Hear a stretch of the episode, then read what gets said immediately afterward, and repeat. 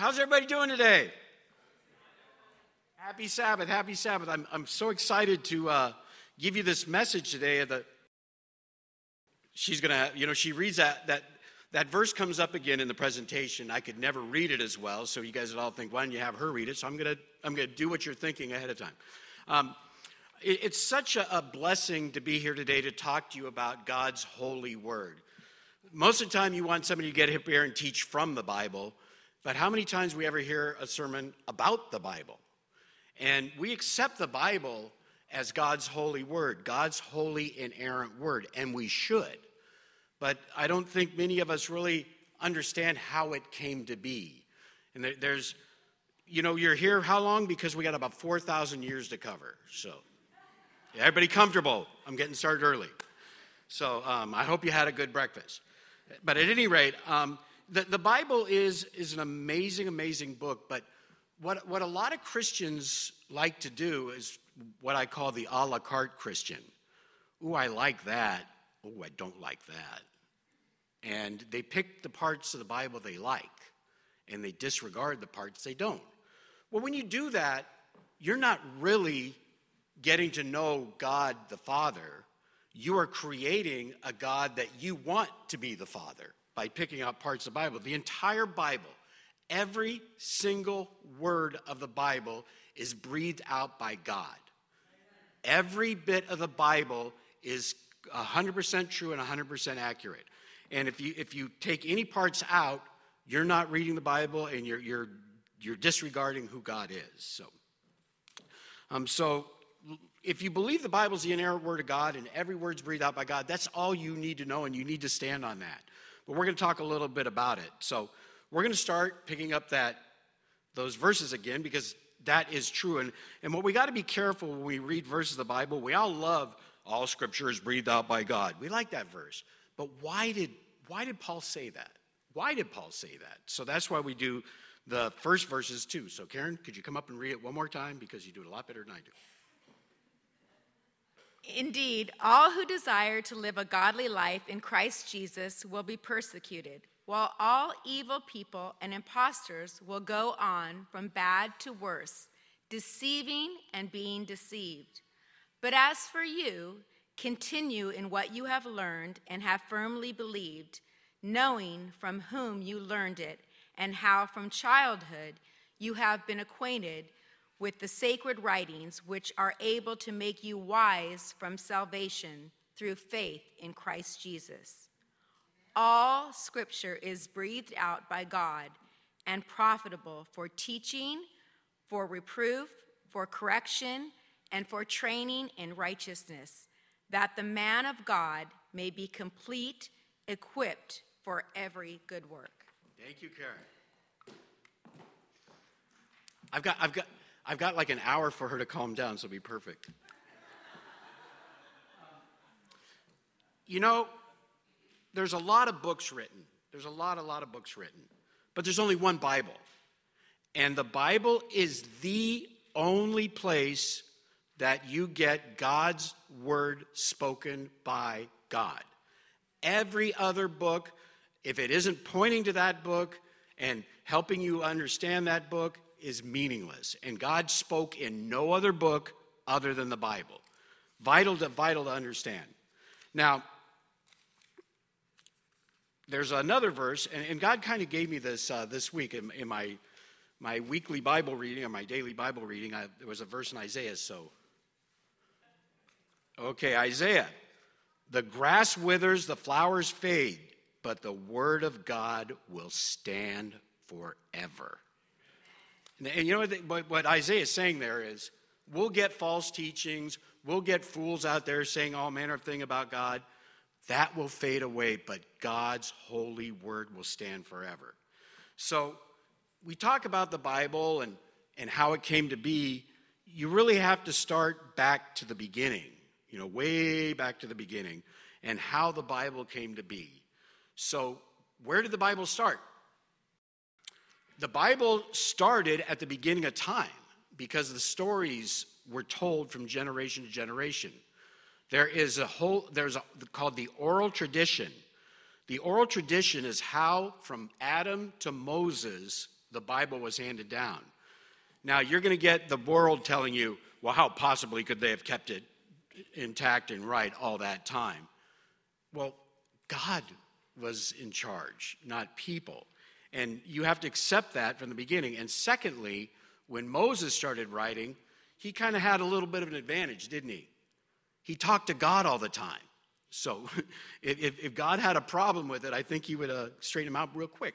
In fact, he did a lot of that with old Moses. So let's uh, go to the, this is a really cool fact. Moses, we know Moses wrote the first five books of the Bible, right?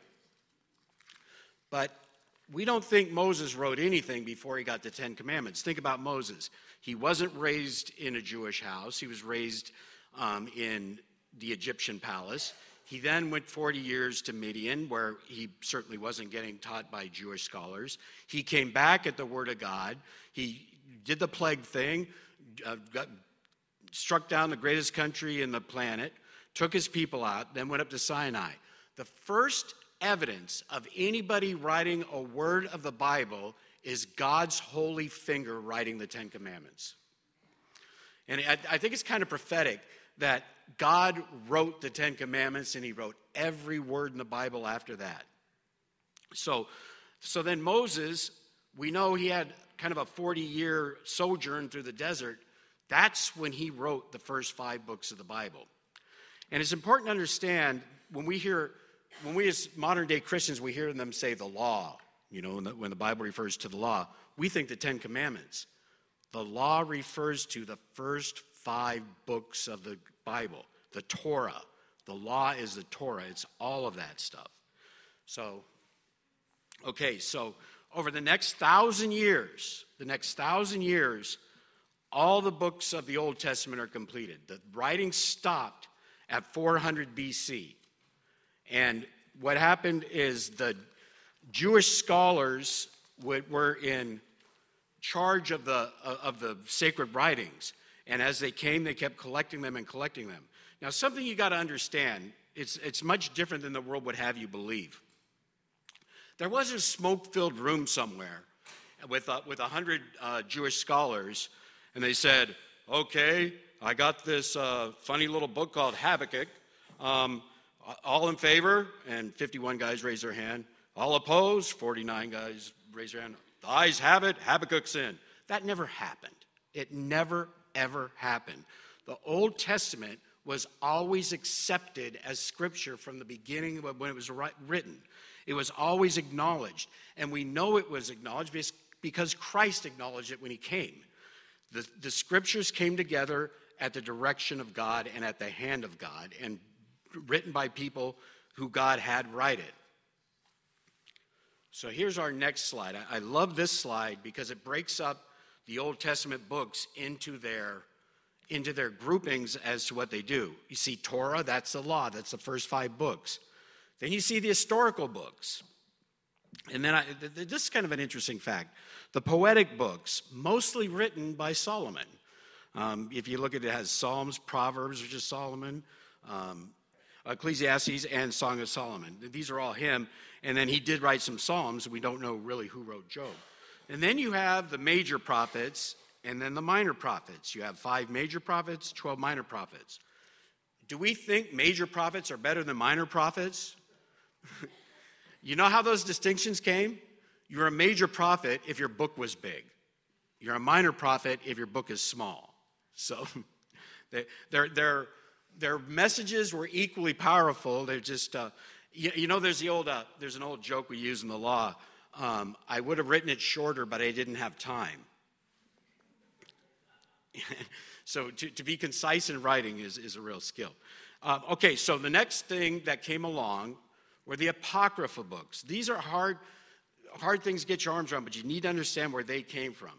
The Apocrypha books started appearing after the 400 year cutoff of the Bible, of the Old Testament. They started appearing, Jewish rabbis and Jewish scholars kept the Apocrypha books, but never considered them scripture ever. The Apocrypha books were considered cultural books, they were considered great for history. No Jewish scholar ever, ever considered the Apocrypha books, scripture. But they were there, they were hanging around. Okay, so the next event that happened is the Septuagint. If you do any Bible study, you're going to hear that expression. In between 250 and 200 BC, the Septuagint was written. What that was was a Greek translation of the Old Testament. Why did that happen? In the intertestamentary period, the country that ruled the world was Greece. Um, a, a minor little figure in history popped up in that time called Alexander the Great. Now, the Greeks had an interesting approach to, to uh, how they would conquer the world. Alexander had a hard, fast rule you do not destroy libraries when you sack a town, you leave libraries in place. And it was important to them to understand as much as they could understand.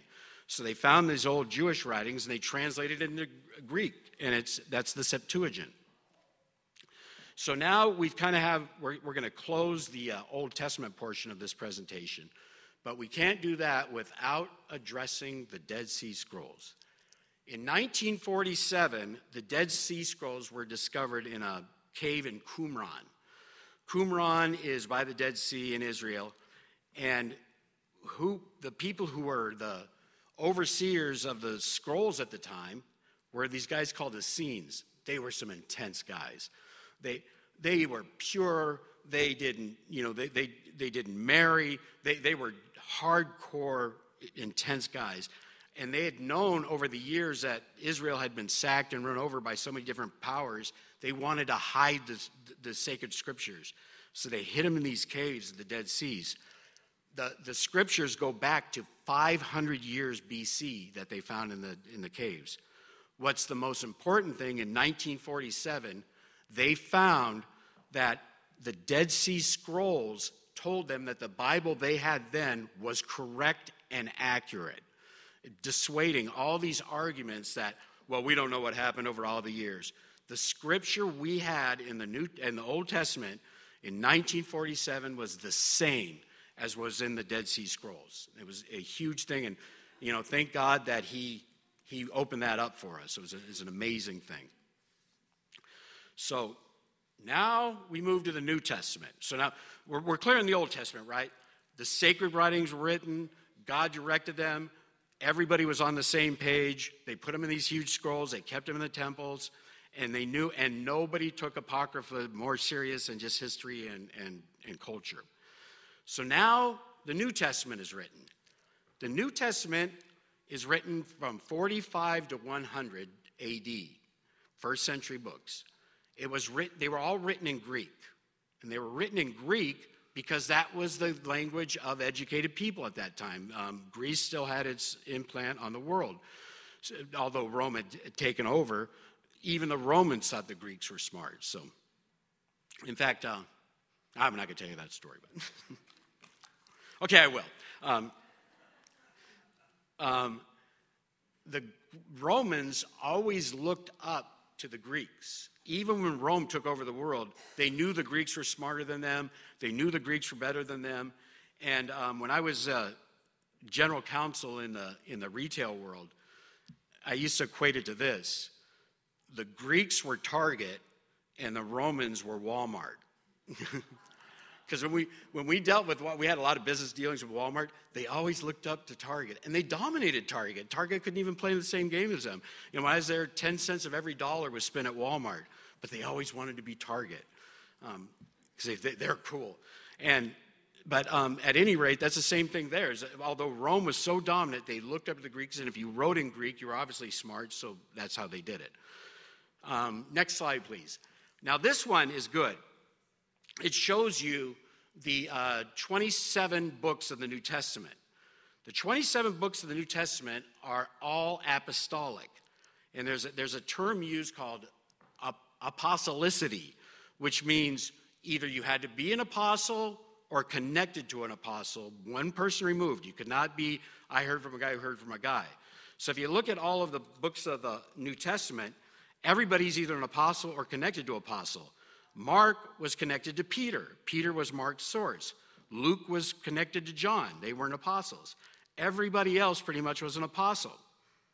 Now, Um, you wonder why a guy like me thinks so much of Paul. Look at this book.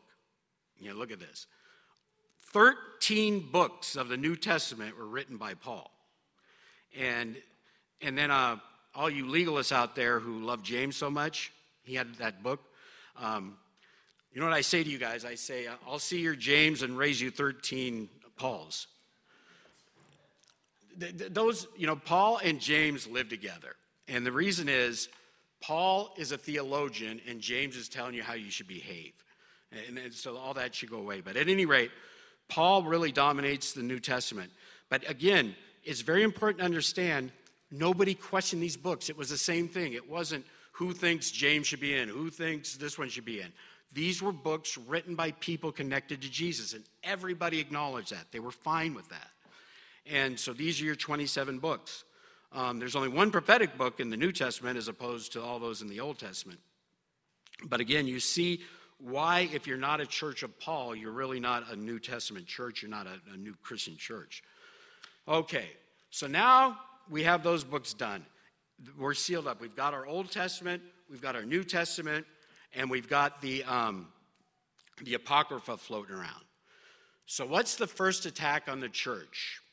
Um, the first attack on the church comes in the fourth century. This is a guy everybody should know, every good Christian should know. This is Athanasius. Athanasius was, uh, his enemies called him the Black Dwarf. And the reason they called him that is because he was short and dark skinned from Egypt. Um, they hated him. And the first thing he ran into was a thing called Arianism. Arianism said Jesus had a beginning, Jesus was created. And that is an appalling heresy that Athanasius stood and fought, and he fought it, and he fought it. And it took him a while. For a while, he stood alone. And finally, finally, the church said, you know what? Athanasius is right. Christ is God Almighty. He didn't have a beginning.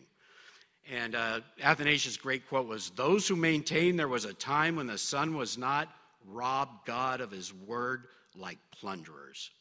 So all the, all the church leaders who believe that were kind of driven out. So Athanasius had, had a real, um, real influence on the church, and people really, really looked up to Athanasius.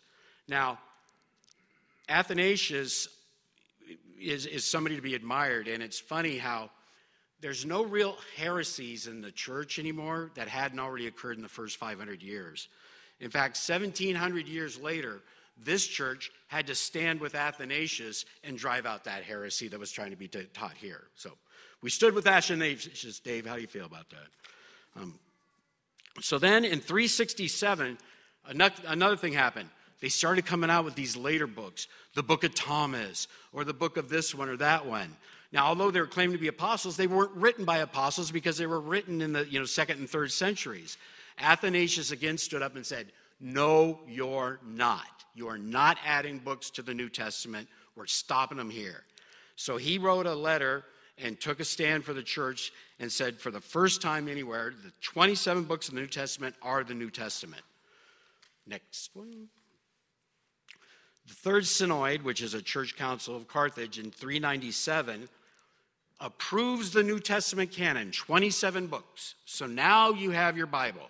Again, you have the Apocrypha floating around out there, but the only books that were considered scripture were the 39 old, 27 new, 66 books that we have today. So the next big development is the Catholic Church. Jerome writes the Latin Vulgate. If you do any Bible study, you'll always hear the Vulgate. Biblia Sacra. Um, that, that is the Latin Bible.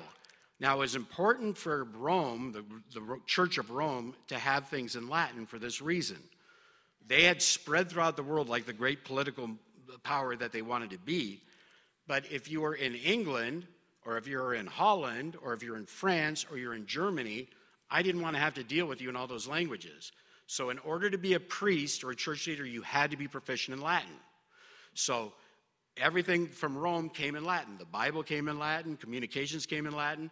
So if I'm a priest in Denmark, if I'm a priest in Germany, if I'm a priest in France, I speak Latin. That's how that was their one of their great um, efforts to control. So the Bible, written by Jerome, also took a lot of liberties to make sure that the Bible concurred with Ro- Roman Catholic theology. One of the biggest things they did, which was found repulsive by the reformers later, um, and I'll tell you, there, there was one priest in Germany about a thousand years later named Martin Luther who really got good at Latin and called him out. So th- that kind of backfired on the old Latin thing. But at any rate, um, the, the thing that offended a lot of the reformers when they went down and started looking at the original Greek and the original Hebrew, the Latin Bible in, translated repent as do penance. Instead of saying repent, you must do penance because that's Catholic. That's what the Catholics do. You go to the priest, you confess, he has you do penance. Well, that's a big difference, isn't it? I mean, repent means the, the, the word in Greek means to turn around, completely change your life, have a change of heart, not do penance. So there, there were many things like that in the Latin Vulgate that, that control. Okay, so the next thing that happened is people started translating the Bible into their own languages. Now, I didn't have a slide for um, fourth and fifth century or fifth and sixth century a Bible, so I gave you this just to give you the idea. They, they didn't have these back then. But at any rate, the Bibles were being translated in different languages. They had a, a Coptic version, they had an Ethiopian version, they had a, um, an Armenian version. And of course, the Catholic Church could not stand for that. And the next Bible, and the next thing that happened was the Roman Catholic Church declares Latin as the only language for Scripture.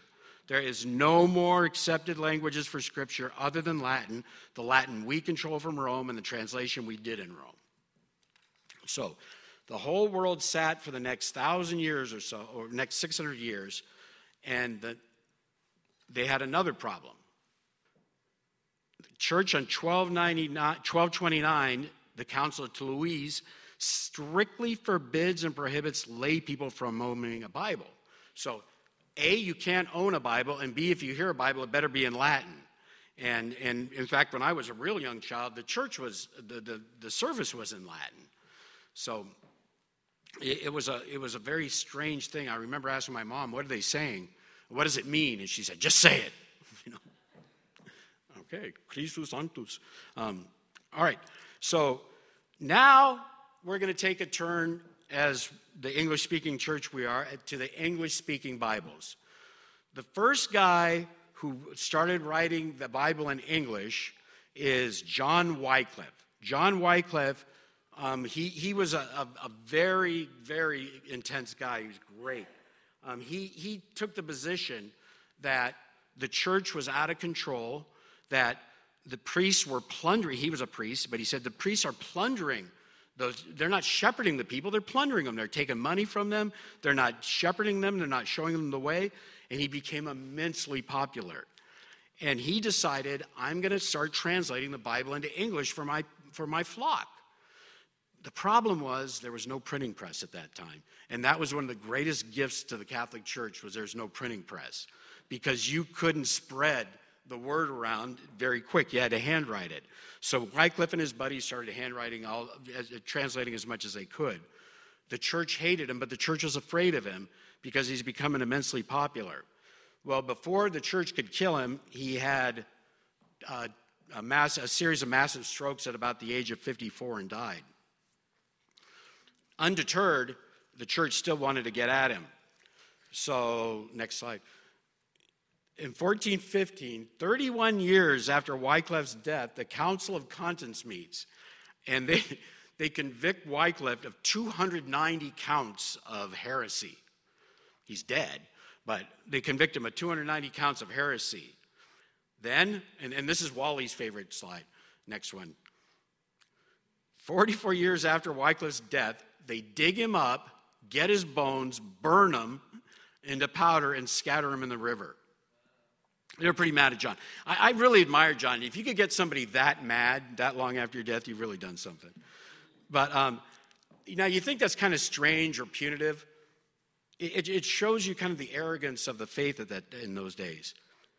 I remember when I was a young Catholic. I think they've changed it now. but you were not to be cremated, you had to be buried because they had a theology that at one point in life, your soul reunites with your body. And if your body's not there, your soul's got no place to go. So you hang around just being a soul without a body. Um, I don't know why God would do such a thing, but so they, in taking this act, they're depriving Wycliffe of that opportunity. So they think it's just silliness. But at any rate, they're really upset. So next we have this is, excuse me, William Tyndale. William Tyndale, if you read an English Bible today, you owe it to William Tyndale. Tyndale was an incredible man. He was born and took over, uh, took, took his priesthood at the time of the Reformation. The Reformation started about 1515, and in 1525, you have Tyndale doing his English translation. Tyndale was a brilliant man. Um, he was educated at Cambridge, and he had a knack for language. He spoke every single language of Europe.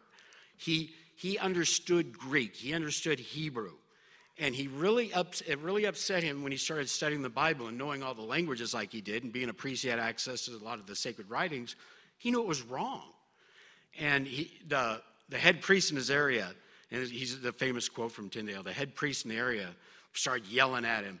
And Tyndale says, You don't even understand the Bible. He said, By the time I'm done translating the Bible into English, a plowboy will know more about the Bible than you ever will. So oh, poor Tyndale got himself in a lot of trouble. So he said, I'm going to publish a Bible. By then, the Gutenberg press had come along. And now people could mass produce. That's what happened with Martin Luther. So Martin Luther's writings are getting generated, generated in Europe. England was still very Catholic. So Tyndale said, I got to get out of town if I want to do this. So Tyndale went to the continent and they sent people out after him to kill him. And they sent hitmen after hitmen, but Tyndale had a, was always a step ahead of them. If Tyndale was in Germany, he'd speak as a German. If he was in France, he would speak as a Frenchman. If he was in Holland, he would speak Dutch. He never stood out. They could never find him, and uh, because of his language skills. So the first, one of the first things he did is he went and he studied under Luther. He went and met with Martin Luther in Germany, and Luther. You think that's kind of cool? Well, that, that, was, that was Luther's life back in the time. Everybody who, the Holy Spirit touched with the Reformation message would come to Germany and study under Luther, and he was just one of many. But Tyndale finally said, Look, I've got to get to a port town and start making this Bible and print it up and get it back to England. So he went to Antwerp, which is in Holland, and Antwerp is a coastal town. And he got, he got a printing press, he got a bunch of people gave him money, and he, he translated the Bible into English with his language skills. Now, Tyndale had a, one thing that you would really need. Not only did he have proficient understanding of the words he's translating from, he had proficient understanding of English. So, if you want to be a great translator, you have to have both. And he had both. So now Tyndale gets out there and he starts cranking these Bibles and he's selling them for as cheap as he can. And the only thing he'd do with the money is make more Bibles. So the Archbishop of Canterbury gets wind of this and um, to make a big statement, he buys all the Bibles he can and he burns them. He has a big public burning. And Tyndale laughed at him and said, Well, you just bought all those Bibles. I'm just going to make more Bibles with the money you spent. So, it, something interesting for us to understand is political theater, um, meaningless political theater, is not anything new that we see today. And that's what that was. So, what finally happens to poor Tyndale is somebody very close to him betrays him for a lot of money. And because of the betrayal, Tyndale is condemned to death. Now, next, Tyndale is strangled and burned at the stake. You say, well, what's that about? If they wanted to give you, the sentence was you had to be burned at the stake. didn't say you have to be alive when you're burned at the stake. So if they, want to, um, they wanted to give him a merciful a merciful death, they would strangle you so you didn't have to burn to death. So that, I guess that was merciful for John uh, for William Tyndale. But remember that name, Tyndale. Tyndale is the the cornerstone and author of all English translations after him. So what happens next? You think the Catholic Church is going to take this lying down? They didn't. The Council of Trent is assembled in 1546. The Council of Trent is a Catholic assembly that says, look, We've got to deal with this Protestant stuff. And we got to get this under control right now. And we're going to state what we believe and what we think. So in the Council of Trent, they declare the Vulgate as the exclusive authority of the Bible. For the first time ever in history, they declare the Apocrypha as canon. They say not only is the, is the Vulgate right, but all the apocryphal books are now scripture. They're no longer treated as just these great historical books. Nobody had done that before. The reasons the Catholic did that were, were twofold. There's stuff in the Apocrypha that, that helps out their theology. The Apocrypha teaches that there's justification by works, which is completely contrary to Paul. The Apocrypha teaches that you could pray for dead people and that God could show mercy on them after death because of your prayers. Has anybody gone to a Catholic funeral where they're praying for the guy after he's dead? You know, they, they, they continue to pray. Lord, we hope you we hope you find him acceptable. We hope you find it, it all that comes right out of the Apocrypha. It's not biblical. Now, here's something that's really interesting to know. There are 937 references and quotes to the Old Testament in the New Testament from most of the books of the Old Testament. It does not contain a single reference to an apocryphal book anywhere in the New Testament. Now, granted, there's a handful of Old Testament books that aren't in quoted either, but a perfect example is Esther. Esther's not quoted, but Esther is rooted in 2 Samuel. Esther is Esther Esther happened because of 2 Samuel. So the books that aren't quoted, except for Song of Solomon, um, the books that aren't quoted are all tied in. But the Apocrypha was never once quoted by Jesus, never once quoted by anybody until the church, Catholic Church, way up in the 16th century, decided that it was going to add it to the Bible for political reasons. What's the next Bible that came along? 1560, the Geneva Bible. The Reformation moved to Geneva, Switzerland. Um, it started in, in Germany under Luther, but the true Reformation happened in Geneva. In Geneva, that, that's the Reformation wall in Geneva, and there's the four great studs of the Reformation right there. These, these, are, I don't know if you can see, but in the foreground there's a person standing, so you can see how huge those statues are. Great, great men of the Bible, great men who, who risk their lives for, for the word. The Geneva Bible was put into English, and John Calvin's brother in law published it in England. Guess what they used as their major source for the Geneva Bible? Tyndale. Tyndale's Bible was used as a major source for that.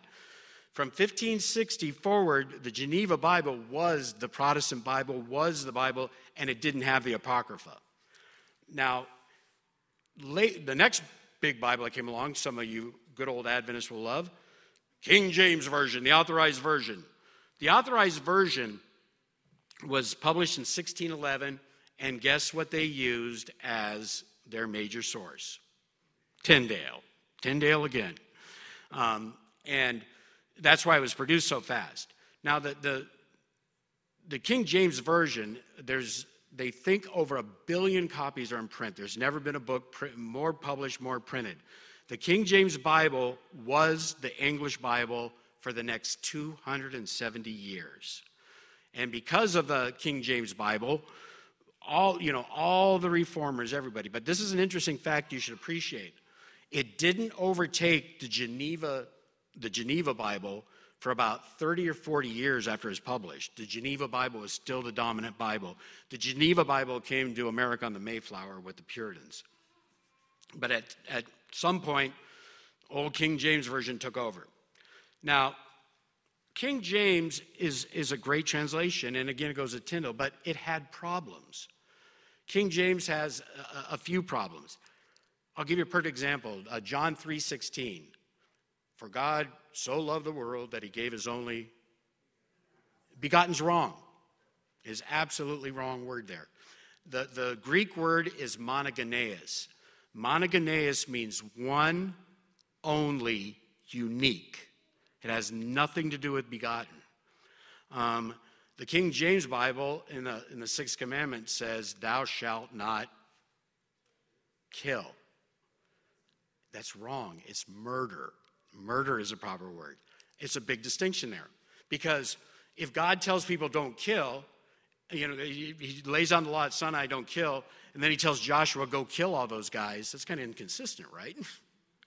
so killing in warfare is okay. Killing in self defense is okay. It's murder. And as every law student will tell you, what is murder? Murder is a killing of a human by a human with malice aforethought. And so you have to have the element of murder. Murder is different than killing. So King James had its problems. And so as time went on, they, they finally gave it a shot in 1881. The English gave it a shot. They, they did the revised version. And they looked at King James and they said, let's try to clean up some of this stuff. Not to be outdone. Next one. The Americans, right about the same time, right after that, did the American Standard Version. And the American Standard Version, um, again, did the same approach. So those two things sat together for about 50 years, and then they came up with the Revised Standard Version in early 52. Now, uh, mind you, everybody's trying their hardest to get to be as accurate as they can, to get to be as clean as they can in the language of the Bible. So when they get to the Revised Standard Version, they're going, we, we think we got it, but we don't necessarily. But if you look at all seminaries up, up till recently, seminaries and, and all places that truly study the Bible would use the Revised Standard Version. Then in 2001, the English Standard Version emerged. The English Standard Version is the most literal translation of the Bible, English Bible, ever written. And what I'm going to do now is I'm going to show you guys a short video. It's about a 10 minute video. I know I've gone long, but I had to cover 4,000 years for crying out loud. Um, but this, this talks about, th- th- this is an interview or, or a, an overview of all of the, a lot of the guys on the, the group of, of the council who put together the English Standard Version It is some of the greatest men in, in the modern church. Um, one in particular is a really old guy named J.I. Packer, who's been um, very influential pastor for 60 years. Did he, tremendous things for the church, tremendous, tremendous things for the church. And I also want you guys to keep your eyes open. Each one of them will be interviewed. You'll see the seminary they're with. Um, they're from all over the English speaking world. They're from England, they're from Wales, they're from Scotland, they're from um, New Zealand and Australia and Canada. And they all got together with one goal in mind let's get it right. Let's not put any of us in it, let's get it right. So, this, this nice video you're going to enjoy, and I'll be back here in about 10 minutes. You read if you don't read the Bible at all. So, so first of all, if, if you want to get serious about Bible study, then I think you need to seriously think about which version you're reading. Now, if you're, if you're comfortable with NIV, understand that it is not as literal as it could be. And, and there's a great website I would refer you all to, which is um, BibleGateway.com. It has a drop down menu of every English translation. And you could, after you read something and question it, just go look at the ESV there and see if you have it right. Um, not that I'm biased towards one version over the other.